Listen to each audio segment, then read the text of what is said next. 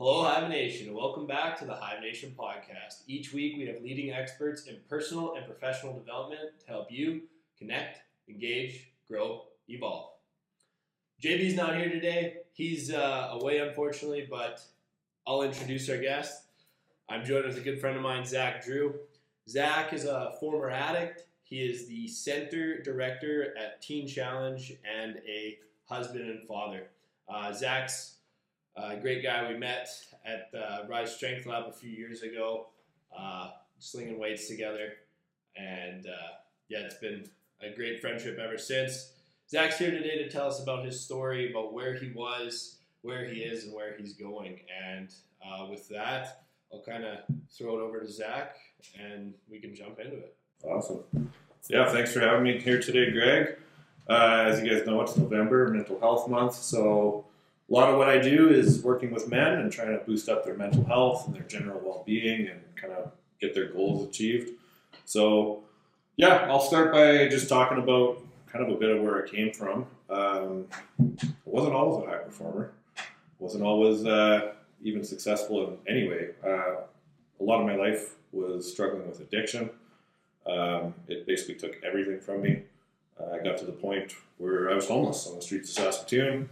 Uh, didn't have any hope, any future. Kind of the only prevalent thought in my head was suicide. Didn't seem like there was any way out of it.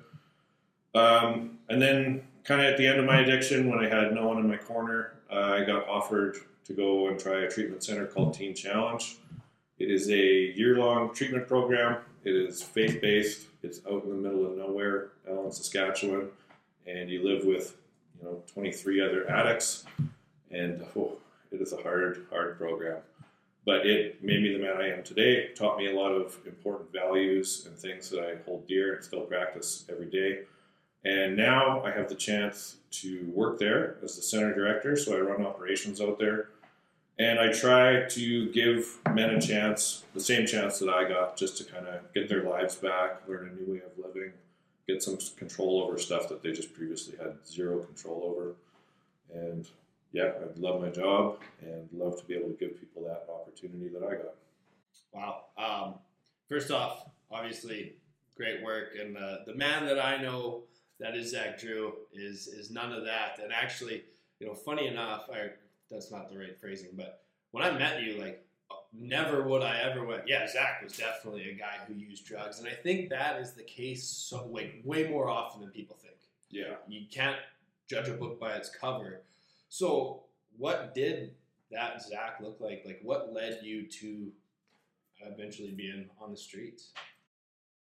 I think it was really just a lack of things that a normal child should get through child development. Um, I had a very tough upbringing as a kid. Uh, my dad struggled with a lot of mental health issues. He hasn't addressed those now, and I think had he addressed those before he was parenting me, I would have had a much different mm-hmm. upbringing and probably wouldn't have gone down that addiction road.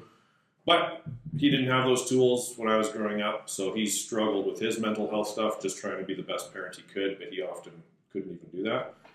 So, yeah, I just missed out on things like having adults I trusted, being able to speak truthfully about things, like being comfortable making mistakes, and that just kind of, whatever it did to me, it kind of shut me down, and I wasn't able to just do normal things like hold a job, be honest with people, like have relationships, friendships, anything like that. So that would always just crumble underneath me. I'd always try to start, you know, dating girls or having a job and stuff like that. None of it ever lasted. It all just kind of crumbled away. And I always resorted back to using drugs and stuff like that. But yeah, unfortunately, that's just the cards I was dealt. Mm-hmm. But there's uh, there was a solution in there for me, so I was happy to be able to kind of figure that out eventually. Yeah. So going into Teen Challenge, when you entered the program, you said you were on the streets, and then that was presented to you. Was it like how, how did how did that happen? I worked for a construction company called Ham Construction. Okay. So I worked for them for about seven years, and they are actually supporters of Teen Challenge. Uh, the old owner for that, Henry Ham, is a huge donor for Teen Challenge, and he makes a lot of what we do possible. But um, they knew I was struggling with addiction, and the HR guy there came and talked to me, and he said, "Hey, I really think you should check out this program." He kind of told me about it. I heard the name. I was like, "Okay, buddy, I'm not a teenager. Like, I'm an adult." Mm-hmm. And it, he told me it was a year long, and it was Christian. I was like, "I don't want anything to do with that." But uh, as the years went on, and things just got worse and worse, I had tried every treatment center in Saskatoon and you know different cities and stuff like that. And nothing had worked for me. And I was like, well, it's kind of the only thing I haven't tried. I'll give it a go. I've never done anything spiritual in my life, so maybe that's what I'm missing. But yeah, I was really glad I, I went and tried it out. That's you know, your company doing that for you. I think that's that's a really important piece. I'm gonna use sports as as the connector here. Uh, a few years back, Yeah. I can't say the Flames were the first team to do it, the Calgary Flames, but they were the first team I know of to do it. So in hockey and in sports, drug abuse is no, it's, it's not uncommon. Yeah. Um, Brian McGrattan, old enforcer, was a fighter. Like most of them, drug drugs, alcohol, Percocets to fight the next day, fight the next day, fight the next day. He is now, I, I think he's still employed, but at the time they employed him as the liaison to the athletes. So if an athlete had drug problems, they could talk to him and not get kicked off the team. Because before it's, oh, I'm going to tell coach, hey, I'm addicted to perks, gone. So it's very similar to what your company did. Like I think even in today, you know, looking in 2023, where there are you know more support programs, there's a lot more work being done around it. At least from my point of view, where a company yeah, it's easy to just fire somebody and go, not our problem, let's sweep that away. But, you know, Yeah. they still were there and like, hey, we're going to help you because clearly you weren't a total POS, right? You were a good No. enough guy for them to go, hey, Zach, we want to help you. I think that's like really cool. So is with that, is there a lot of companies like that publicly like are out there saying, hey, like we'll welcome you if you're recovering, or is there channels like that? Like, I think some companies do a great job of it. Um, I've seen it done really well. I've also seen the flip side where it's not done at all or almost kind of just demonized or stigmatized, which is funny because, like, I don't think you can meet a single person that isn't affected by addiction in some way. It might not be them, but someone they know, family member, whatever. Like, it's just such a common, prevalent theme, and it's just increasing and getting more and more. But yeah, I think it's becoming more commonplace for people to have an understanding for both addiction and mental health. Um, so yeah, I, I'm hoping that that just carries on and that kind of becomes the norm because when people feel demonized and they feel like, oh, I can't even talk about this or my job's at risk, they're not going to be honest about it. And if no one's honest about it, you're not going to get help. yeah, honesty in that, like, that's something I learned.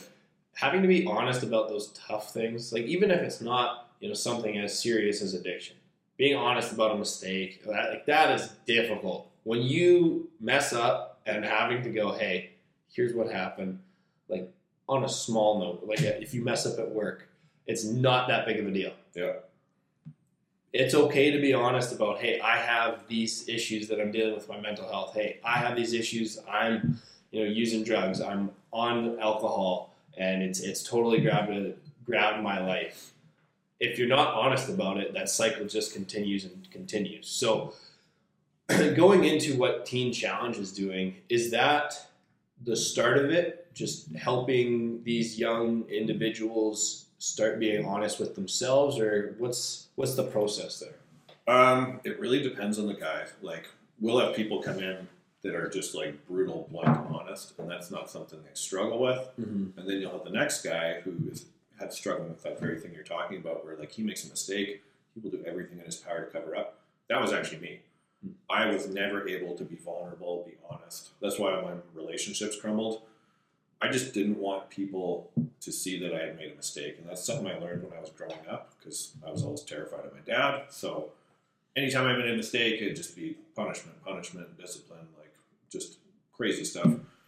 And I was just like, well, I'm not going to make mistakes, and if I do, I'm going to hide them. That was kind of like my way of thinking. But yeah, it really just depends on the guy. Some of the guys we come in with, they they will be honest to a fault, where it's like, hey, we shouldn't have said that. but uh, yes, that is something lots of guys do have to deal with. Is just like learning how to be honest and realizing it's okay to make a mistake, and that is actually encouraged to admit your mistakes. Um, so with that being said, at Teen Challenge, what's the difference? Is you being an individual who has went to other ones when you were dealing with that, and now is working with Teen Challenge. um, actually, I guess before I go there, so you went through the Teen Challenge program. Yep. Turned your life around. Yep. And then you became the director of Teen Challenge. That is an interesting journey that I think, you know, we talked a bit Yeah. about off camera. Let, I want to dig into that. Sure, yeah. Um, so after I finished Teen Challenge, I went back with my family. Um, my wife graciously took me back. We had been uh, legally separated uh, due to my addiction and stuff like that. Hadn't been seeing the kids. Um, through doing the year with Teen Challenge, I was able to kind of repair stuff with her, just with the tools that they kind of taught me, like relationship building stuff like that. So I did move in with her. Right out of the program, I went back and did construction, which is my old trade. Um, so I did that for six months. Things were feeling great. I wasn't feeling like, oh, you know, I, I had this figured out. I wasn't going back to my addiction.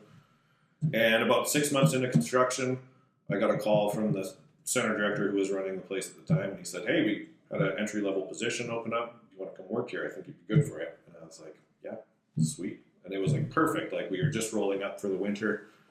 Like my construction work was running out. So I started as an entry level worker. I would work evening shifts and just kind of like hang out with the guys and just like, you know, basic stuff, help them with phone calls, administer medication, stuff like that. And did that job for about three years. Then I got a promotion to uh, what's called like a case manager, where you're kind of helping guys with their individual needs. Like we get a guy come in and he hadn't been to the dentist for 10 years, so we'd set him up, get him on social assistance, get him coverage, take him to the dentist, get him to the doctor, get them a bank card, like just all that stuff you need that a lot of these guys in addiction don't have. Uh, so I did that job for about two years. During that time, I also went to McMaster University, got my degree in addiction studies, and yeah, the center director job came available in 2021. I applied for it, got the position, and I've just been like so honored and thrilled that they would pick me for that. It is a whole different ballpark because now I've got to manage all my staff. Yeah. I love working with my guys, but learning to like manage staff and take a leadership role and learn all of that stuff was very foreign. But I had a great mentor who got me through that, and he was with me every step of the way. He still is. But yeah, he's my kind of work mentor. He's he did a center director position for about 15 years, um, so he's been absolutely phenomenal in kind of getting me to be where I need to be to manage people. Very cool. But yeah, it was just kind of a natural progression. I started at the bottom of the ladder, climbed up to a middle position, and eventually got honored enough to get the top spot. Yeah. So with that, we talked off camera as well. Yeah.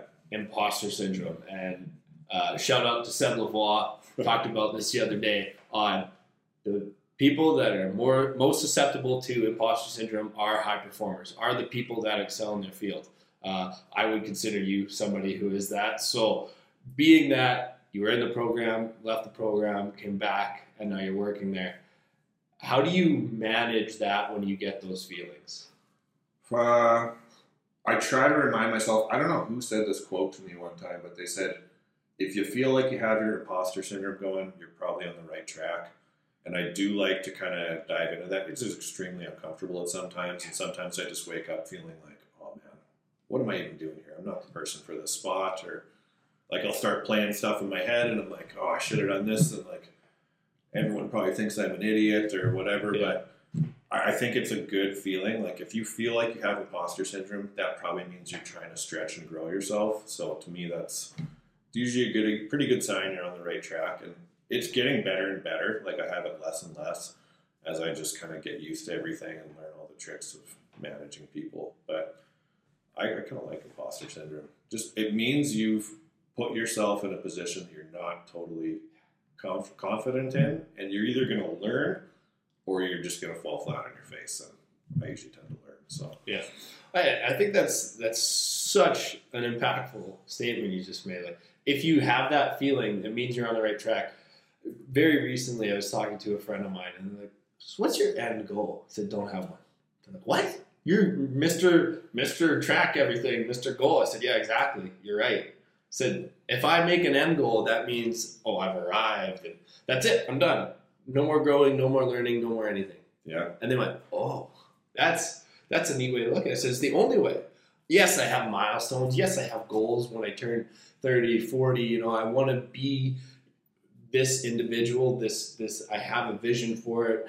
I have some personal and some work things that I want to accomplish, but it's that constantly growing and keeping surrounding myself with people that are better than me, that challenge me, that make me feel like, oh, do I really belong in this room? The answer is yes, but because I feel that, it keeps that ego at bay, right? It keeps that, oh, I'm a big shot now because I'm the director. No, never have that feeling, right? Because you're always like, what's the next hard thing I can do? Yeah. okay, I did that. Okay, what's what's the next challenging thing I can do? Well, my like part of the thing I learned in Teen Challenge is like look for an area in your life where you suck and figure out a way to improve it. And the way I would do that was I would identify the area and then I would share that area with a couple of close like men in my life. And I'd say, "Hey, I suck at this. I'm going to try to get better at it. If you see me slipping back to old habits or whatever, call me out on it and mm-hmm. I'll go from there." And then I would just like really focus on that area, make the improvements, and I'm like, okay, I got the hang of this. Then I'm going to pick another area, and I do that over and over again in my life. So that's my end goal: is to continue doing that till the day I die. It's not really like a tangible goal because I don't know what's going to pop up. Like all the stuff I fixed, fixed while I was actually in Teen Challenge, I look back at that stuff now and I'm like, that was such trivial stuff but Yeah. like it was so important for me at the time. Yeah. And that feeling keeps happening. If I look back two, three years ago now, I'm like, oh, I was struggling with that then. And it's like, it just seems like peanuts now. It's part of my everyday life. Yeah. But that's my life arc. And like, yeah, if you have like an end tangible goal, that could also stop you from like you might bump into someone you've never met. They might have this crazy idea, and you're like, dude, I'm gonna do that. Mhm. So always be open, like always be open to like fixing, correcting, improving, going down a different path. Because like yeah, goals are great, but they can also be kind of limiting. So just self improvement, that's always been like just one of my top goals, and like who knows where I'll find that. Yeah. So, in Teen Challenge, then, is it? This is actually, I think, a question. and Maybe you know somebody who's listening to this is is in that spot. You know, they're looking for help. Bust this bubble, this stereotype. I think that Okay. if if we're gonna maybe rehab isn't the right word, but programs, addiction programs of any kind.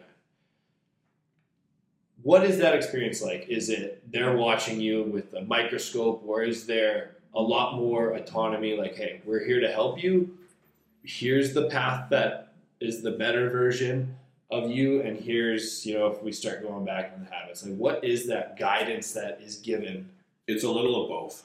Um, so we obviously do have to do some level of guidance because they go in there and they're like, I don't know how to fix this. Help me. So we do have a starting point and we have like set standards that we make every client follow. Um, they have a very regimented day, like from seven till five. They have a different part of programming required to attend and stuff like that. But then the end goal for the program, because our program's so long, it's a full year, is that we want people to take this on themselves. Because if they just have someone forcing them to do it, they won't carry on doing it. So we have discipline, but hopefully it leads to self discipline. So that's kind of how we do it. Like for the first six months of the program, they might need a lot of support from us. But as they've been there for six months, they're doing this stuff daily. They we eventually want them to just almost become leaders in the client body. Like when we have guys that are close to graduation, close to finishing, it almost naturally happens every time that they will start to be leaders for new guys coming in. They'll take them under their wing, we pair them up with each other, and it's just like it gives the guy hope. Like someone comes in off the streets and they're like, dude, how can I possibly get my life back? We pair them up with someone who's been there for 11 months, and it's like, hey, this guy was just as bad as me, and like he's got a lot of stuff going on right now. I couldn't even tell he was an addict just by looking at him, just like the comment he made. So it's a little of both, and like everyone's so uniquely different. Like we have a lot of guys who are like extremely successful in their personal lives. They run businesses, they're professional athletes, like so they know how to be self motivated. We might work with that guy totally different than someone who's like 23 and he just got kicked out of his mom's house and was homeless for five years. Like they will need totally different Mhm. treatment approaches. Wow. So this program isn't one size fits all. Amazing how that works, hey? Amazing. I- Yeah. Actually, if you go to an addiction center and it's a one size fit all and they paint everyone with the same stroke, it's probably not a good place. walk out the door and Addiction is so complicated. Yeah. Like everyone falls into it for totally unique reasons, circumstances, family trauma, mental health stuff. It's like there is. I wish I just had like a do these five things and you'll be drug free. Doesn't work that way. Boy, if, if everything was that easy. Yeah.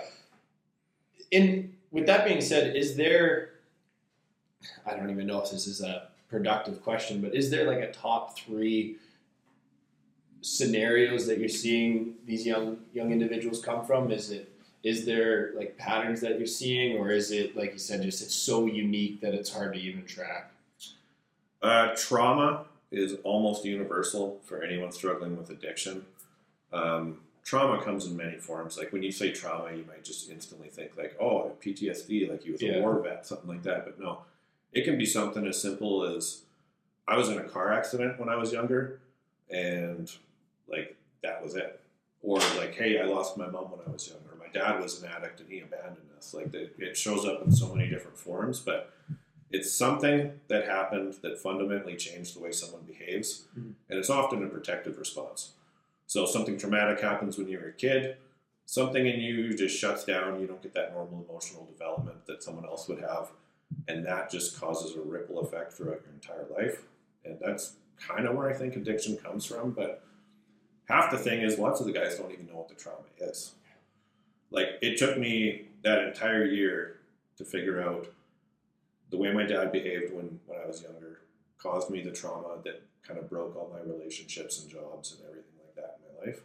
It seems simple when I say it, but for me to actually just fully understand and absorb that and just like accept it, forgive my dad, and then just move on and not be a victim, that took the whole year. Wow. Yeah, I think that's something that a lot of people don't realize. We've had a lot of conversations around trauma, especially this month. You know, we've been talking about mental health. We've been talking men's mental health more more so on trauma, and we had an individual, Bill Carson, on uh, from Australia, and he talked about the difference between anxiety and depression, and, and how people kind of lump them together because they don't know, and and, and trauma in that depression is something from the past typically when, when they look at it from the neurological side of it and that's a trauma and it's so different for everybody so yeah i think that's that's a really important fact but i'm hopeful for you know where we are at today because there you know the culture is way different than it used to be Yeah. my dad um, probably from the same area as your dad like tough not talking a lot about feelings Absolutely. you know, I, you know, I'm fortunate I had a great upbringing, but still hardened, right? Yeah. He came from a family of nine. His dad wasn't around because he had to support a family of nine, like in the in the 40s and 50s, like, and then now it's if you're not talking about your feelings, it's kind of not. You're the not normal. Yeah. Well, even- now. I'll talk a little about my dad's journey. It's open and public, like he's done podcasts and talked at different things, but he always felt that he struggled mentally, but he had no one to say it to.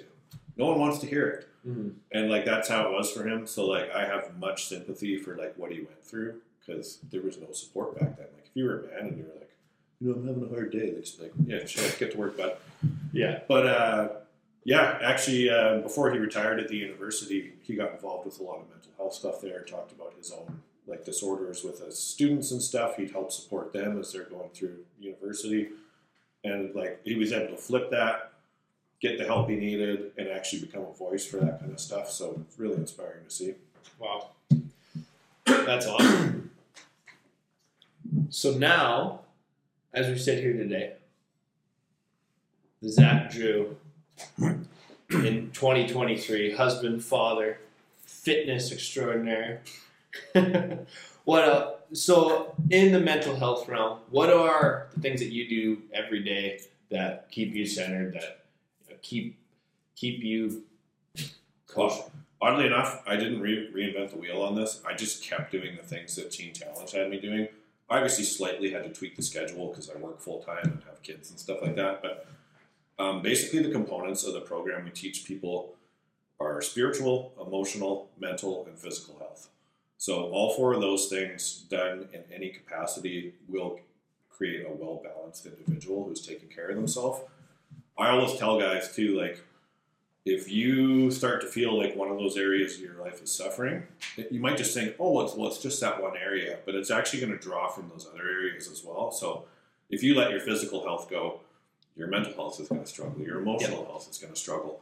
It's just kind of like a chain reaction. So, we try to keep those four things in balance. So, for spiritual stuff, um, I'm Christian, I do Bible reading. There's different Christians I talk to. My prayer life is quite huge. I like to do kind of affirmation prayers, gratitude prayers, just to kind of set the tone of my day. Uh, for mental stuff, I do counseling. I meet with a mentor pretty regularly. I have a couple friends who are also former addicts that I just kind of have an open relationship with, so I can kind of talk to them if I ever struggle with anything. Emotional health, that's like your relationships, your friendships, stuff like that. So my wife's my number one biggest support there me and her just lean on each other for everything, whether it's work or personal, whatever. She's kind of my rock in that spot. And then, yeah, you mentioned gym extraordinaire, but I got so, um, I'm to say addicted to the gym, which is a good thing. I can use my addictive behaviors for positive things. Yep. But like, I have a lot of mental health diagnoses as well. I used to take five different psychotropic medications to kind of alleviate these things. I don't take anything anymore. Good for you. Fitness is my pill, and like without that, like I just I can really tell if I take a week off the gym, I am struggling. I just get crankier faster. Like I'm not able to have the patience that I normally would. So those are the kind of four areas that I think are crucial. I do little things in each of those areas to keep myself the same. That kind of keeps me straight and just keeps me focused. That's amazing. On the on the pill side of things, Yeah. this is something that I'm a bit of a nerd on. I'm not a doctor, so Me take neither. this with a grain of salt. But I've always been a big believer in fitness and a healthy lifestyle can solve a lot of our issues. It's not a magic pill, but our gut health is a very, very important thing. Your gut immediately talks to your brain. And I rarely get sick. I don't take a lot of medication, if any. Like, if I have a headache, like, I try not to take anything. Taking those psychotropics, like, those are pretty heavy medications Absolutely. like that has to play a factor and i don't know if you could touch on that but versus you know using that sometimes it's necessary no question about it Yeah. versus fitness for it like other than you're stronger because you're lifting weights or you're fitter because you're running the feeling of your body taking those pills versus not like what what's the difference there if you can even All right, I'm gonna see if I can break this down. Um, so when I was prescribed those medications, I had all the symptoms that would point towards depression, anxiety, restlessness. So I got uh, diagnosis for depression, uh, generalized anxiety, and attention deficit disorder. So they gave me uh, an SSRI, uh, Ritalin, and an anti-anxiety med. And then on top of all those meds, I had to go back to the doctor and say, "Okay, I can't sleep on these meds. Mhm. Like not a not a lick. So like, oh, well, here's a sleeping pill too. We'll throw that in the mix to combat the effects of the other drugs." Um, but all those symptoms in my life were actually pointing that there was something wrong in my life. Like I I do still have mental health diagnoses, that's real, but no one that I went to see said, "What do you do for self care?" Like what are you doing to take care of your body and make sure it's running well and, and all these other things no one asked me a lick they just said oh you're depressed here you go there's your prescription and i really wish our health system would tick those boxes first. You know what I want you to do? Go to the gym three times a week. Go for a walk. Go outside, go for a walk. Easy. Everybody can do it. Yeah. Yeah, exactly. It's just I don't know, kind of boggles my mind because uh, I don't know. It's I, that can fix so many Oh, things for people. absolutely. Yeah. Um, I can't remember what it's called, but there's this scale that doctors and nurses use to determine depression, and it's a point scale. So if you get below five, I think you're considered suicidal. And there's different things you can do to add points. So antidepressants add typically one to two points to a person's score, whereas physical fitness will add three to five typically. Yeah. So it's twice as effective, but that's not the first thing doctors are telling you to do. Yeah, that's crazy. And then if, if you throw nutrition in there too, that's likely another three to five. Yeah. Like the way you feel when you're eating good foods, nutritious foods, you're getting micronutrients, you're taking your vitamins, like it is night and day. Like if I go have like a, a bingy cheat meal, I enjoy it, but I, I can tell the next day that I've eaten Oh, for An that entire five pizza. minutes, that pizza's awesome. But absolutely. t- tomorrow you're like, ah, I'm a piece of shit. well, I don't feel that. but, like, I'm a little heavy. Yeah. I'm, I'm feeling a little Yeah. sluggish. I'll wake up feeling just a little like almost like pizza hangover. yeah. Yeah.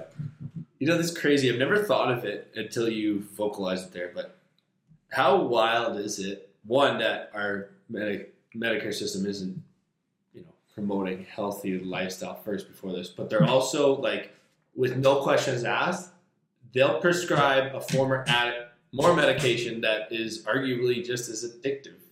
Yeah. No, they How crazy is that? they gave me Ritalin, which is like almost chemically identical to cocaine, yeah. and they knew I was an addict. They're just like, here, yeah, you can't concentrate. Oh, but it's prescribed, so it's okay. Yeah. Uh, it's it's kind of nutty. That's wild. Yeah, you can walk into a walk-in clinic, meet some guy you've never met, and in five minutes you can have a bottle of pills that will drastically alter the way you think and feel. Wow. Wow. So, big takeaway, Hive Nation go for a walk first. That's it. You don't need to go do a CrossFit workout or go to a big box gym and lift the most weight. Just do something other than sit down. Fitness is a mandatory part of Teen Challenge, so we did a bunch of research into trying to figure out what's a good amount for someone to hit of any age, any fitness level, and we determined about four hours a week. So that roughly boils down to just over 30 minutes a day if you do it that way. And like we encourage guys to like, oh well, I don't want to go lift weights, and I'm like, dude, you can do whatever you want. Yeah. Like go for a Yoga. yeah, go walk, go Yeah. play a sport, like do something that's super fun. Like you want to go bike, whatever. So yeah, we don't care what kind of fitness you're doing, as long as it's some type of movement that's actually you're taking a part out of your day to do it. Like lots of guys are like, oh well, I work outside all day. That's my exercise. And I'm like, it's not the same because when you're actually setting aside a chunk of your day to say, I'm important enough to invest 30 minutes into my physical care, it's a little different than just moving around the job site all day. That that reminds me when I was uh, still working at my last job, I did 75 hard multiple times. It's this uh, fitness program. Uh, It's for psychos. it's awesome. Uh, it'll challenge you. It'll test you in uh, a lot of ways. But we were talking about it in front of this room, uh, my boss and I at the time, and this one woman who was a banker, she goes, "No way, you guys have time for that." Blah blah blah. Two 45 minute workouts and reading and this. And I, all I said to her, I said, "How many episodes of your favorite show on Netflix do you watch a day?" And she just like her face just dropped. I wasn't trying to be rude. It was just a statement. And she went. "Oh shit! Like it's oh, I have time." And then she hit that realization realization that she's like, "Oh, I have to do this now." Yeah. It's like it's it's not easy. I'm not going to say it's, it's not easy to stop doing that. It's hard, and that if that's your first hard thing that you have to do in your life, awesome, do it. Try it. Have some people. Tell your people. Tell your best friend. Tell your roommate. Hey, I want to try to do a walk a day. Can you please remind me every morning that I need to go for a walk? And if they're not willing to, it's maybe time to find a better circle Yeah. and and a better people around you. All the changes I made in my life, I don't think I would have succeeded at if I hadn't had someone holding me accountable to them. So, like in Teen Challenge, obviously there's a whole team of staff holding you accountable to it. But after that, I would always play my changes off of someone to mm-hmm. be like, hey, I'm trying to do this in my life. Can you help keep me accountable to this? Yep. And like, if there is no one to, like, I don't- I'm not sure this is everyone's cup of tea, but I use prayer. So I wake up in the morning and be like, I'm trying to make this really hard change. I pray that I have the strength to do it today. Just a simple morning affirmation to just be like, yep, this is what I'm trying to do. I failed at this before. I know I suck at it, but just give me the strength for today. And sometimes I had to make that prayer 10 times a day. Yeah. Like I'd get to the point where I'm like, oh, dude, I'm supposed to be eating clean food all day. I just want cookies. You know, like, come on. But yeah, Awesome.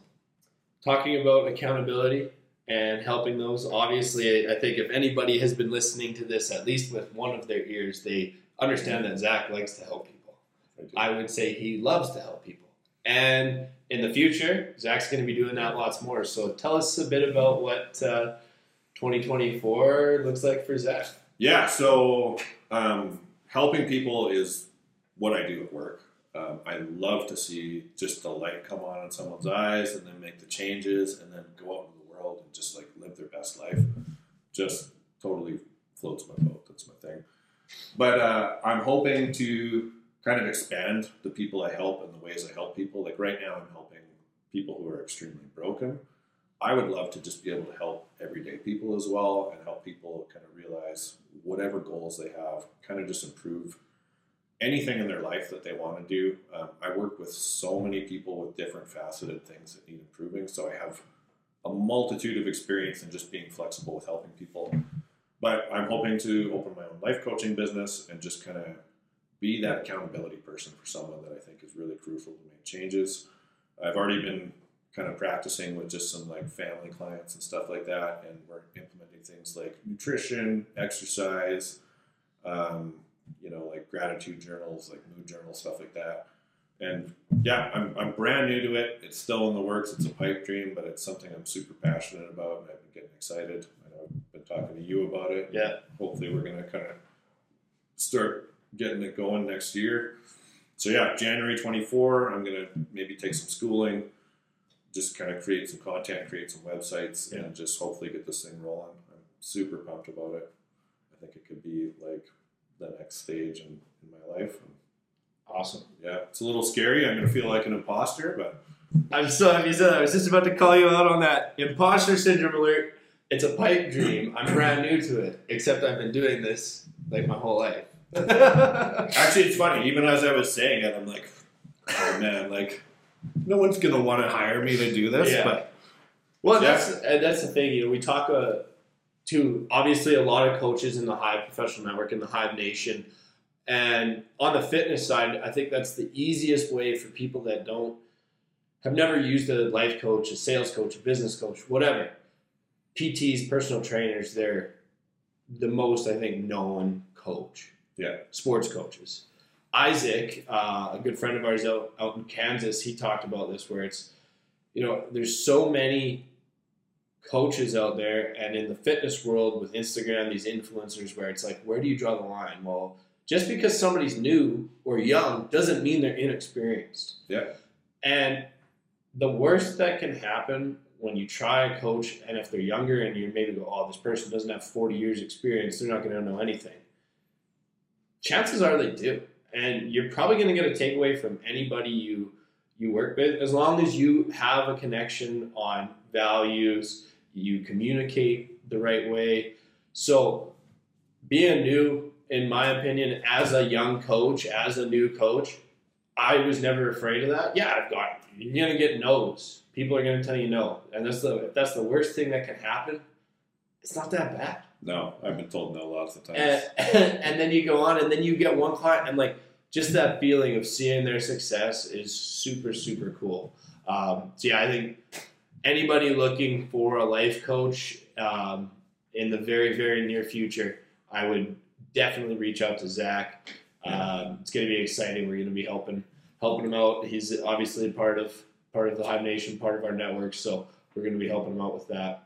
Well, and I, I am going to do the fitness and nutrition stuff, but I want it to be a bit more than that because I really think there's a lot of stuff that people struggle with. And like, I take guys to the gym for my work all the time. Yeah. Some of the best breakthroughs I have with them emotionally are during a workout. For sure. Like every, they're just thinking, like everything's turned off. They're just in the zone, and that's when real conversation happens. Like you can just be like, "Hey, like how you been?" Like whatever. Yeah. And it's just like, yes, we're working out and we got some goals and we're doing all this stuff, but like you know, if you got other aspects of your life you want to improve, I'm hoping that people are going to want to pick up on that too because mm-hmm. I don't want to just treat the physical. Like there's so much more the emotional, mental, spiritual, whatever you got going on. It, it, it, like you said earlier in the podcast, spiritual, physical, emotional, mental. If one's down, typically it's not just that; it's the other things. How do those all blend together? And I think that's where uh, being a coach. That's why coaches exist. That's why we exist. Yeah. Hey, person A comes to you. I have a problem. I'm not getting my bench press up to this. I mean, if it's if it's purely that, okay, that sounds like a terrible issue. Let's get into it. So what what what's changed lately? And you start asking these questions. So what's different in your life now? Oh, well, my girlfriend broke up with me. Okay, well now we're getting somewhere. You know, it's sometimes it's not cut and dry like that, but Yeah. sometimes it is. Like okay, so it's it's a mental block. Yeah, if you got a You're strong enough. You're not sleeping good. You're Yeah. anxious all the time. You're binge eating when you're sad. Everything is, you know, everything is everything, right? Yeah. It's all connected, and and that's why maybe you don't need a coach. Talk to that friend. Talk to your people that you can. Maybe you don't have them. Coach.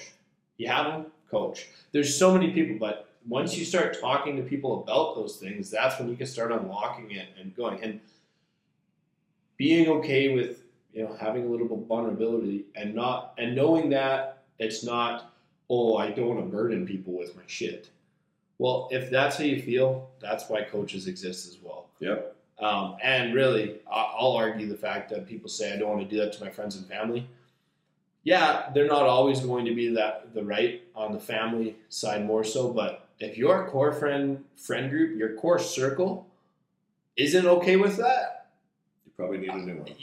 I would look elsewhere because I'll tell you for free. My my circle it's small, but we can go from talking about the serious, serious, serious stuff to a random anything and be laughing and enjoying, and nobody looks at us otherwise. So Yep, that's how it should be. yeah, level up, find a coach, improve your network, work on yourself, because we're all in this together. Um, Zach, we could talk for hours and hours, um, but if somebody wants to connect with Zach, where can they where can they do that? Um, so you can find my contact on the teenchallenge.ca website. Uh, I will say too, anyone struggling with addiction, anything like that, if you are tried a bunch of stuff and you haven't found a solution, give TC a try. It's so much different than the other programs because you're not just going for a short time; you are going for a year to reprogram every aspect of your life. And man, there's a lot of people who could benefit from that. I wish we had a program like that for people without addictions. Like, oh man, like that could do wonders for people. Well, maybe now we will There you go. with Zach Drew Coaching. Awesome, Zach. Appreciate it. Hive Nation, we're out.